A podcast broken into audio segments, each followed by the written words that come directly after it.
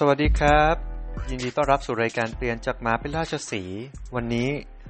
ผมอยากจะแชร์เรื่องของการหางานในช่วงโควิดนะครับ อันเนื่องจากว่าเมื่อสองสาวันที่ผ่านมาเนี่ยเรามีเปิดรับสมัครพนักงานใหม่นะเราก็รับ นักศึกษาจบใหม่ด้วย เราก็ไปจอยไปร่วมงาน job fair ออนไลน์ของมหาวิทยาลัย ก็หลายที่แหละนะช่วงนี้ก็ยังมีการเดินสายพูดคุยเรื่องนี้อยู่ แล้วก็ไอ้เรื่องนี้เป็นเรื่องใหม่เหมือนกันการทำเขาเรียก job fair นะ แบบออนไลน์ อ่าแต่เนื่องจากว่าได้เข้าไปมีส่วนร่วมในการสัมภาษณ์ตอบคำถามให้ความรู้น้องๆ ว่าบริษัทเราทำอะไร แต่ละตำแหน่งทำงานอะไรบ้างเนี่ยน้องๆนนักศึกษาก็จะมีคำถามถามกลับมา บางหลาย ๆ เรื่อง ซึ่งหลาย ๆ เรื่องนั้นสะท้อนไปถึงอตอนที่ผมยังเป็นเด็ก แล้วก็กำลังหางาน ผมก็นึกย้อนว่าเออว่ะ ตอนเด็กๆ เราก็ถามคำถามงี่เง่าแบบเนี้ยพูดตรงๆมันเป็นคำถามที่ผมคิดว่าไม่ค่อยเข้าท่าเท่าไหร่ในตอนนี้นะ แต่ในสมัยนั้นเราไม่รู้ เราไม่รู้เลยว่ามันมันเป็นคำถามที่ไม่เข้าท่าไม่มีใครสอนเรา แล้วก็ที่ที่จริงแล้วคำถามต่างๆ ที่เราได้เอ่ยปากถามอะไรออกไปเนี่ยมันสะท้อนความคิดของเราด้วยนะแล้วมันก็สะท้อนทัศนคติสะท้อนเจตนาของผู้ถามนะซึ่ง มันก็ไม่ค่อยเท่เท่าไหร่ ถ้าสมมติคำถามนั้นเนี่ยมันไม่ถูกตะเตรียมให้ดี มันเป็นคำถามที่ถูกต้องนะครับ มันก็มีผลเหมือนกันกับเมื่อเราเปรียบเทียบนะกับคนที่เขาถามเข้าท่ากับคนที่ถามไม่เข้าท่านะใช่ไหมผมเลยคิดว่านี่เป็นส่วนสำคัญแล้วผมอยากจะแชร์ให้ฟังนะเผื่อใครที่กำลังหางานอยู่ไม่ว่าคุณจะเป็นนักศึกษาจบใหม่ หรือคนที่มีประสบการณ์แล้วกำลังหางานใหม่ๆเนี่ย คุณควรเตรียมตัวอย่างไรนะครับ ก็ฝากติดตามใน episode นี้อะลองมาฟังกัน ทีนี้สรุปให้เลยดีกว่าว่ามันมีกี่ขั้นตอนผมผมสรุปว่ามันมีทั้งหมด 4 ขั้นตอน ในการที่เราจะหางานนะแล้วก็ในแต่ละขั้นตอนเนี่ยก็เดี๋ยวจะบอกรายละเอียดให้ฟังแล้วเรื่องเรื่องหนึ่งที่ผมคิดว่าสำคัญมาก ๆเลยก็คือว่า เอ้ยเนี่ยในสภาวะโควิดแบบนี้เนี่ยเศรษฐกิจก็ไม่ดีแบบนี้เนี่ยงานมันก็ไม่ได้หาง่ายๆ มันมีช่องทางไหนบ้างที่เราจะหางานได้ และการหางานเนี่ยผมคิดว่าตอนนี้มันยิ่งจะต้องมีความเข้มข้นมากขึ้นนะมันไม่ใช่แค่การที่เราจะไปเปิดเว็บไซต์ JobDB นะหรือ Job Top กันหรือ Job อะไรก็แล้วแต่เราก็ใส่รีสูเม่ไปแล้วก็รอ ใครจะติดต่อกลับมา รอที่จะมีอีเมลมานะ ผมคิดว่าแบบนี้น่าจะเป็นการทำงานหรือการหางานแบบพาสซีฟเกินไปก็คือมันไม่ได้เชิงรุกเท่าไหร่มันเป็นเชิงรับ ซึ่งไม่ค่อยเหมาะกับสถานการณ์แบบนี้นะ คุณจำเป็นจะต้องทำเชิงลุกมากขึ้นทำเชิงลุกทำอย่างไร นั่นคืออย่างที่หนึ่งก่อนที่คุณจะทำเชิงลุกนั้น ขั้นตอนแรกคุณตั้งเป้าหมายคุณก่อน เป้าหมายคุณคืออะไร เป้าหมายคุณคืองานตำแหน่งใด เรื่องนี้เราก็เคยพูดเคยแชร์ใน episode ก่อนหน้านี้ไปแล้วถึงว่าเวลาสัมภาษณ์เราคุณเตรียมตัวอะไรบ้างนะแต่แล้วเนี้ยคือกระดุมเม็ดแรกยังไงก็ต้องฉายหนังซ้ำต้องพูดซ้ำเลยว่าตั้งเป้าก่อนตำแหน่งอะไรที่คุณทำได้บ้างนะครับ โดยเฉพาะถ้าคุณคิดไว้ว่าเออฉันอยากทำตำแหน่งนี้ หรือไม่ก็ตำแหน่งนี้อาจจะมีแค่หนึ่งถึงสองตำแหน่งผมจะบอกว่ามันไม่พอแล้วนะ คุณจะต้องคิดถึงห้าถึงหกตำแหน่ง เป็นอย่างน้อยเลยนะว่าเฮ้ยถ้าฉันไม่ได้ตำแหน่งหนึ่งสองสามเนี้ยมันมีสี่ห้าหกไหมที่ฉันยอมจะทำได้ แม้ว่าคุณจะจบมาไม่ตรงสายนะอันที่หนึ่งผมย้ำนะ set your goal สำคัญมาก ๆ แต่ตอนนี้ set your goal ให้มันมันกว้างหน่อยครับ อย่าไปให้มันแคบ และอย่าไปใส่ใจกับว่าคุณจบตรงสายหรือไม่ เพราะแท้จริงแล้วมันมีขั้นตอนที่ 2 และ 3สำคัญกว่าแล้วมันตอบโจทย์ข้อนี้ได้ เพราะฉะนั้นข้อ 1 โกเนี้ยจะต้องกว้างนะ อย่าไปปิดโอกาสตัวเอง เพราะตอนนี้โอกาสมันน้อยเหลือเกินเพราะฉะนั้นคุณต้องเปิดให้กว้าง ทีนี้ผมขอเล่านิดนึงตอนนี้อาจจะยาวหน่อยนะเพราะผมคิดว่ามันสำคัญ ในงานเนี้ยที่ผมเป็น job fair ออนไลน์เนี่ยนะแชร์เลยว่านักศึกษาบางคนนะบางคณะ น้องๆเขาจบฟิสิกส์เออเรียนฟิสิกส์มาคิดดูสิ เรียนฟิสิกส์มาแล้วตอนนี้จะไปหางานทำอะไรอะถ้าผมถามอย่างเงี้ย คุณจบฟิสิกส์มาตอนนี้คุณจะไปทำงานอะไรฮะมันเป็นคำตอบที่ยากมากเลยนะครูถูกไหมครูแต่ตอนนี้ครูรับอยู่กี่ตำแหน่งและครูที่ไหนบ้าง ในขณะที่ตลาดแรงงานตอนนี้เนี่ยเรื่องของครูนะเอาเอาที่เด็กที่เด็กกำลังจะไปเรียน หรือว่ามีอัตราการเกิดใหม่ แล้วจะมาเรียนเรื่องฟิสิกส์แล้วคุณจะไปครูสอนฟิสิกส์เนี่ยคำถามคือคนสมัยเนี้ยมันมีทางเลือกนะ มี homeschool มีการเรียนในเมืองนอก อะไรเยอะแยะมีออนไลน์ และโลกในอนาคตมันจะเป็นอย่างไรเราก็ไม่รู้ อัตราการจ้างงานเรื่องของครูมีไม่ไม่เยอะจริง ๆ เพราะฉะนั้น ถ้าคุณจบฟิสิกส์แล้วคุณจะไปเล็งว่าจะเป็นครูนี่เหนื่อยละ หรือคุณอาจจะไปเล็งเรื่องอื่น ๆ มันก็ดูเหมือนเปิดกว้างได้ไม่มากคุณคุณเริ่มต้องไปดูว่าในเทรนในตลาดเนี่ยมันมีอะไรนะอาชีพพวกนี้ตั้งแต่เรื่องของ เทคโนโลยี คุณอาจจะต้องเป็นนักฟิสิกส์ที่ไปบวกเข้ากับเทคโนโลยี เป็นนักฟิสิกส์ที่บวกกับสถิติ เป็นนักฟิสิกส์ที่บวกกับการวิเคราะห์ข้อมูลอย่างนี้เป็นต้นนะหรือไปฟิสิกส์บวกเคมีบวกอะไร การคิดวิเคราะห์อะไรที่มันแบบว่าไปในมุมที่ค่อนข้างไกลมากกว่าเดิมอะไรเงี้ยอาจจะเกี่ยวกับฟิสิกส์บวกระบบการเงินระบบเศรษฐศาสตร์อะไรเงี้ยเพราะ โลกของเราขับเคลื่อนไปด้านนั้น ผมยกตัวอย่างนะฮะเพื่อให้ใครที่ฟังอยู่เนี่ย คุณอาจจะไม่ได้จบฟิสิกส์นะมันมันไม่เป็นไร แต่ผมพยายามยกตัวอย่างเพื่อให้คุณนะลองนึกดูว่าคุณจบอะไรมาก็แล้ว แต่ไม่ค่อยสำคัญเท่าไหร่แล้วนะเพราะว่าคุณจะต้องบวกกับเทรนคือแนวโน้มของโลกใบนี้ว่ามันขับเคลื่อนไปด้านไหน คุณเอาอันนั้นนะมาผนวกเข้าด้วยกันนะเอ่ออันนี้ก็จะเป็นเรื่องสำคัญ เราหลีกเลี่ยงไม่ได้เลยที่จะต้องไปรู้เรื่องของเทคโนโลยีเนาะ นะแล้วก็เรื่องระบบเศรษฐศาสตร์นะผมคิดว่า 2 เรื่องนี้สำคัญเสมอเลยนะคุณควรจะหาความรู้พวกนี้ติดตัวไว้แล้วเปิดตัวเองเนี่ยให้พร้อมที่จะรับกับตำแหน่งพวกนี้นะครับเพราะพวกนี้ค่อนข้างสำคัญนะแมวสีอะไรก็ได้ ขอให้จับหนูได้ เคยได้ยินถูกไหมผมพูดในคำนี้โดนใจในหลาย ๆ ตอนที่ผ่านมา เพราะฉะนั้น คุณอาจจะเก็บคำนี้ไว้ใช้ตอนที่คุณสัมภาษณ์ก็ได้นะ แมวสีอะไรก็ได้ขอให้จับหนูได้จบอะไรไม่สำคัญสำคัญที่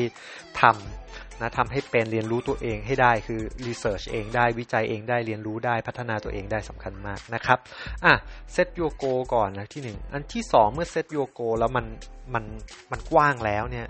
คุณจะต้อง do your own research นะ เดี๋ยวนี้คำนี้ตัวย่อนี้ฮิตมาก D Y O R นะ DYOR เอ่อ do your own research คือคุณไปทำงานวิจัยของตัวเองก่อน คือคิดก่อนว่า เฮ้ย เพื่อให้สนองโกของฉันให้ฉันทำได้ตามเป้าของฉันเนี่ย ฉันต้องไปศึกษาค้นคว้าวิจัยอะไร มันหมดยุคแล้วอะ่ะ กับการที่ทำอะไรฉาบฉวยง่าย ๆ แค่ผิวๆ ผมจะบอกว่าโลกเราเนี่ย ตอนนี้การแข่งขันมันสูงมาก จงมีกำลังใจนะ ไม่ได้อยากให้ท้อ จงมีกำลังใจ นะเพื่อที่จะเฮ้ยฉันต้องทำให้ได้มากกว่าคนอื่น แล้วฉันจะเจ๋งกว่าคนอื่นว่ะแล้วโดยเฉพาะนักศึกษาจบใหม่นะยิ่งคุณทำงานช่วงเนี้ยคือยิ่งยิ่งใส่ใจตอนเริ่มต้นมากเท่าไหร่ คุณจะสตาร์ทได้เร็วมากเท่านั้น แล้วก็ไปได้ไกลกว่าคนอื่นนะโดยเฉพาะช่วงแรกนี่ช่วงสำคัญจริงๆนะแล้วสำหรับใครที่จบมาสักพักแล้วมีประสบการณ์แล้วอาจจะตกงานหรือต้องการเปลี่ยนงาน หรือรู้สึกว่างานเดิมไม่มั่นคงแล้ว ต้องต้องหางานใหม่ไว้นะก็ต้องดู your own research แล้วอย่างที่บอกว่าเป้าหมายต้องกว้างและต้องเปิดรับกาดกว้างๆหน่อยนะศึกษาเรื่องเทคโนโลยีนะวิจัยหน่อยนะวิเคราะห์หน่อยว่าเฮ้ยตัวฉันเองฉันจะไปทางไหนนะดู your own research เสร็จแล้ว research เรื่องแค่ความรู้ที่จะมาใส่ตัวเองเนี่ยก็มันก็ยังไม่พอ research ด้วยว่าบริษัทไหนที่ น่าไป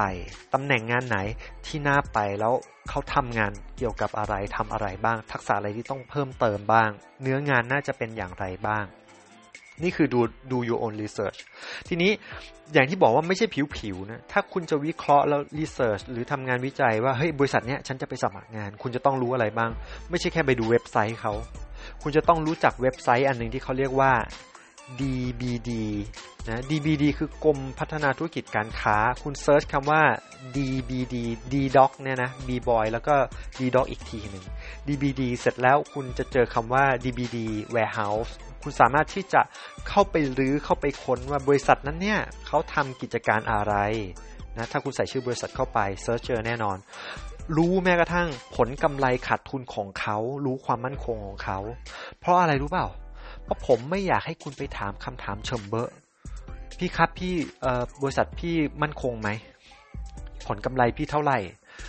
พระเจ้า อย่าไปถามคำถามนี้เลย คุณรู้ได้ด้วยตัวคุณเองนะแล้วบางครั้งคุณสามารถที่จะในระหว่างสัมภาษณ์คุณสามารถเอาข้อมูลนี้มาบอกเขาเผมขอโทษนะครับ แต่ว่าผมได้ทำการวิจัยแล้วค้นคว้ามาว่าบริษัทนี้ทำทำธุรกิจนี้นะแล้วก็ทราบด้วยว่าปี 2018 คุณมีกำไรสุทธิอยู่ที่เท่านี้นะอยอดขายโดยรวมอยู่เท่านี้กี่พันล้าน หรือกี่ร้อยล้าน หรือกี่หมื่นล้าน ใช่ไหมเออมีต้นทุนการบริหารอยู่ที่เท่านี้ อย่างนี้เป็นต้นคือคุณต้องรู้ขนาดนี้ ยิ่งคุณรู้ขนาดนี้คุณคิดว่า คุณจะถือว่าเป็นคนเจ๋งไหม มันต้องเป็นคนเจ๋งแน่นอนถูกไหมเอ่อเพราะฉะนั้นเรื่องนี้สำคัญ ถ้าใครรู้เรื่องนี้แล้วเนี่ยผมอยากให้ทำให้เป็นลองไปเซิร์ชนะ DBD Warehouse นะเราคุณจะรู้วิธีที่เออแบบใส่ชื่อบริษัทไหนก็ได้นะ แล้วคุณก็จะไปอ่านงบกำไรขาดทุนของเขาได้ อันนี้สำคัญ เรียกว่าไม่ธรรมดาถูกไหมเออนะ อันนี้แต่อันนี้บอกตามตรงว่า ผมรู้เรื่องนี้เนี่ย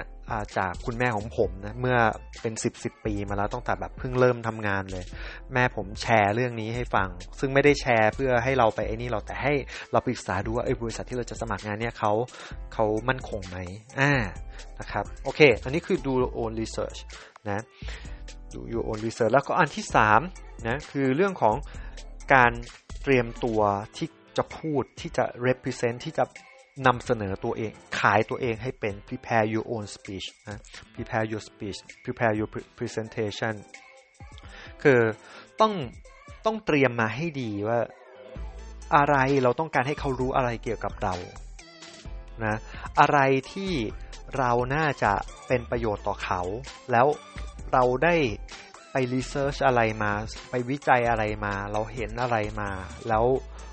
เราไม่ใช่ไก่การนะเว้ย เราทำกันบ้านนะ ก่อนที่จะมาเจอคุณ เราเราสามารถบอกได้ว่าเราคาดเดาว่าคุณน่าจะต้องการแบบนั้น คุณน่าจะต้องการแบบนี้ ผมคิดว่าคุณผมสามารถเป็นประโยชน์ต่อคุณได้แบบนี้หนึ่งสองสามสี่ห้าไล่ไป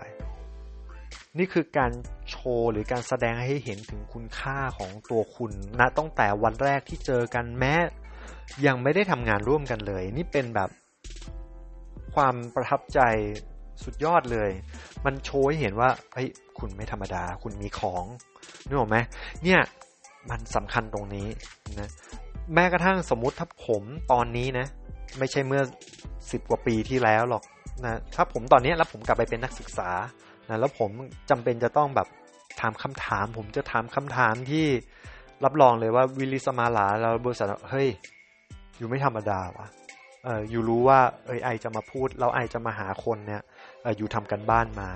แล้วถามคำถามที่ถูกต้องและนั่นคือข้อที่สี่คือการคำการเตรียมคำถาม ถามคำถามที่ถูกต้องคำถามที่ถูกต้องเนี่ย ไม่ใช่คำถามต่อไปนี้ ฟังดีๆนะคำถามที่ไม่ควรถามคือคำถามว่าที่บริษัทพี่มั่นคงไหมนะผลกำไรพี่เท่าไหร่นะช่วงโควิดพี่มี work from home ไหม นะช่วงโควิดพี่ทํำยังไง พี่จะทำยังบริษัทพี่ทำยังไงให้อยู่รอดในช่วงโควิด ผลกำไรพี่จะไปรอดในระยะยาวไหมอย่างนี้เป็นต้นไอ้นี่คำถามหน่อมแนมอย่าไปถามไปมันไม่ผมคิดว่ามันไม่เวิร์กนะครับ เพราะมันเป็นคำถามที่เหมือนคุณอยากจะได้ คุณอยากจะรู้ คุณอยากจะเอาจากเขา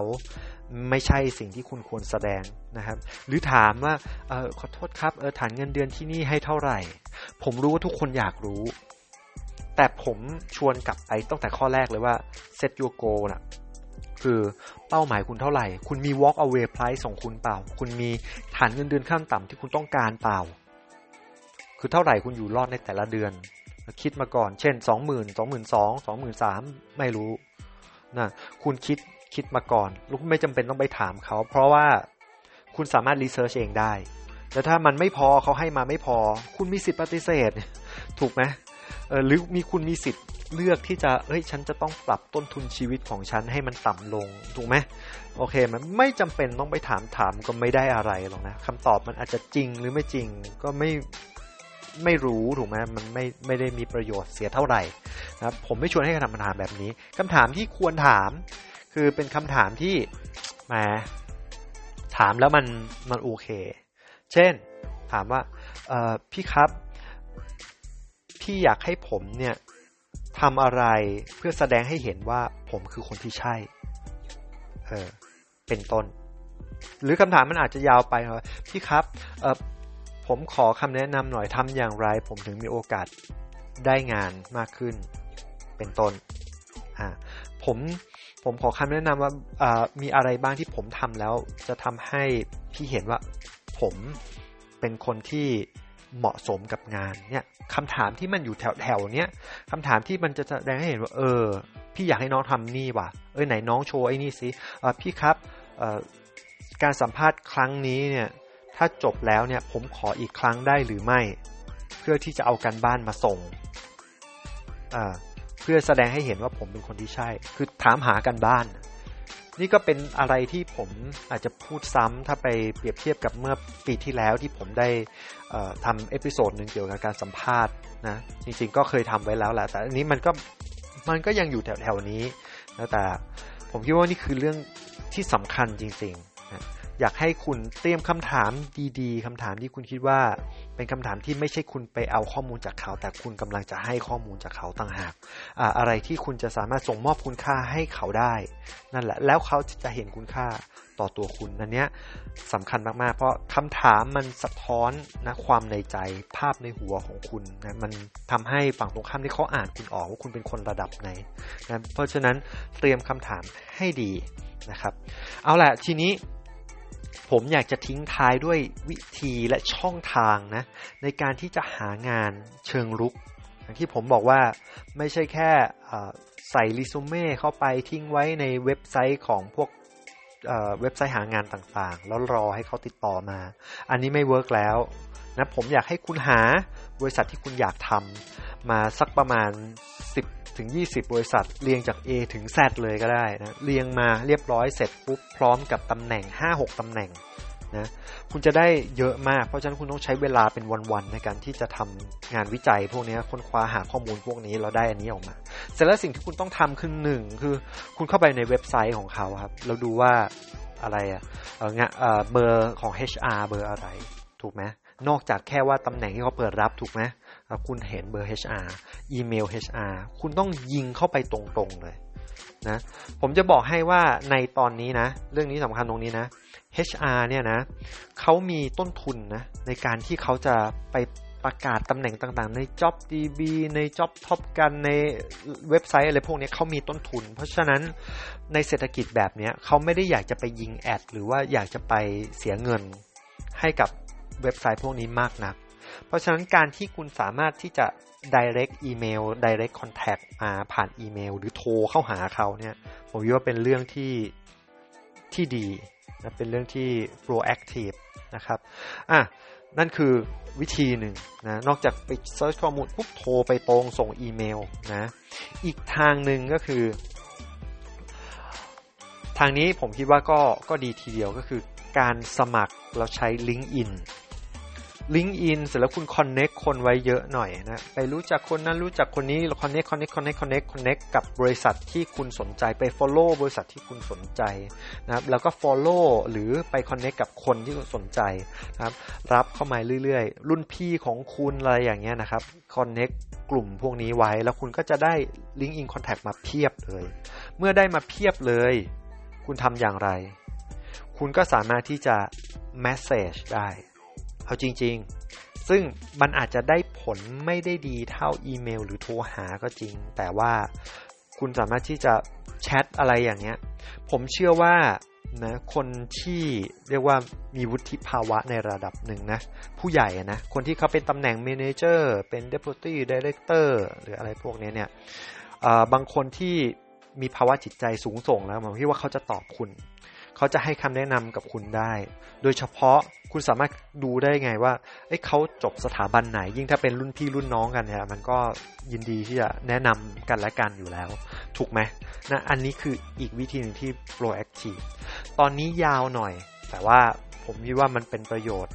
สำหรับใครก็แล้วแต่ที่หางานอยู่นะไม่ว่าจะเป็นนักศึกษาจบใหม่ หรือว่าคนที่กำลัง ต้องมองหางานใหม่หรือตกงานนะก็ผมคิดว่าทั้งหมดทั้งมวลนี้เป็นประโยชน์ต่อพวกคุณ ฟังซ้ำแล้วก็ลองพิจารณาแล้วก็ทำอย่างที่บอกนะวิจัยนะตั้งเป้าหมายให้เรียบร้อยนะเตรียมวิธีการพูดนำพิธีการพรีเซนต์แล้วก็เตรียมคำถามที่ถูกต้องเอาไว้ นะครับส่วนช่องทางต่างๆ ก็ต้องแต่เว็บไซต์โทรเข้าไปอีเมลนะแล้วก็ใช้ LinkedIn ใช้ให้เป็นนะครับ ใช้เทคโนโลยีเป็นประโยชน์ โอเค หวังว่าคงได้ความรู้อะไรกันบ้างนะครับ แล้วก็ใครที่ตกงานหรือหางานก็ขอให้ได้งานโดยเร็วนะครับ ก็เป็นกำลังใจให้ผ่านช่วงวิกฤตเศรษฐกิจแบบนี้ไปได้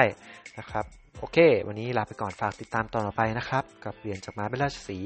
สวัสดีครับ Thank you.